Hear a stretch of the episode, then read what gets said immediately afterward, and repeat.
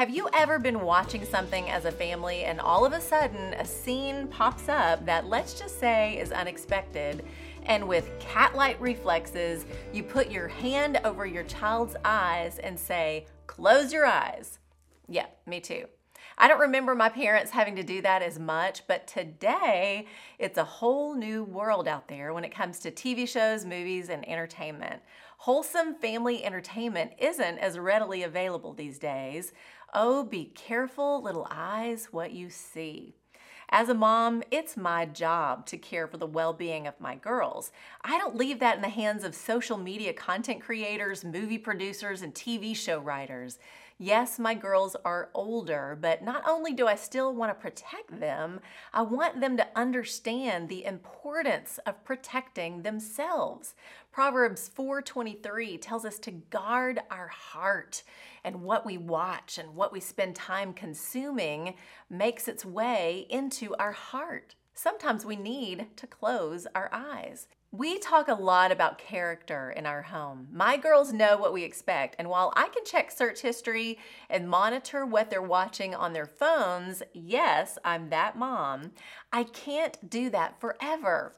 So, more than my words, I point them to the word of truth that will guide them and light a way for them as they discern what is good and what is not, to allow their eyes to see.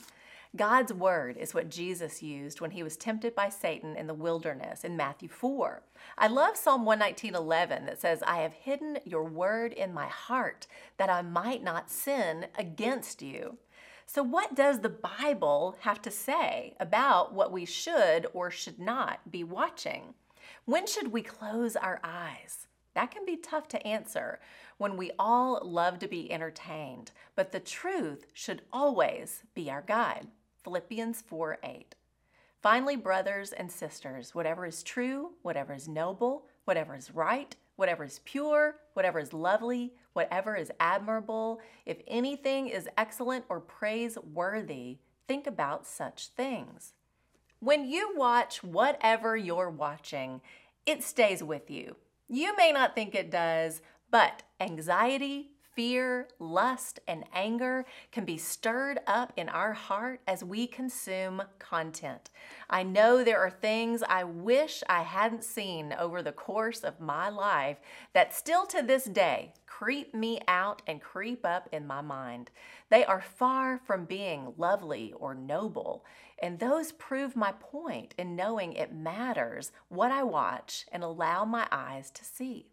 My girls are learning to discern what is good and lovely and what is not. Whatever we choose to be entertained by should be filtered by the Spirit of God within us.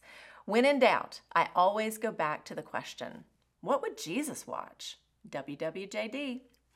Are you guarding your heart? Do you allow your eyes to consume whatever, whenever, freely?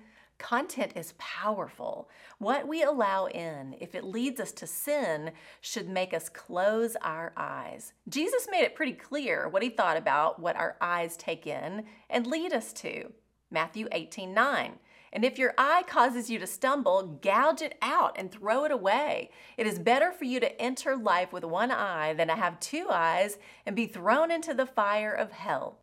Get rid of it. If what you're watching is causing you to stumble, you need to change the source of your entertainment or gouge your eye out.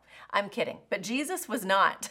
The price to be entertained could very well be your soul. That's the truth.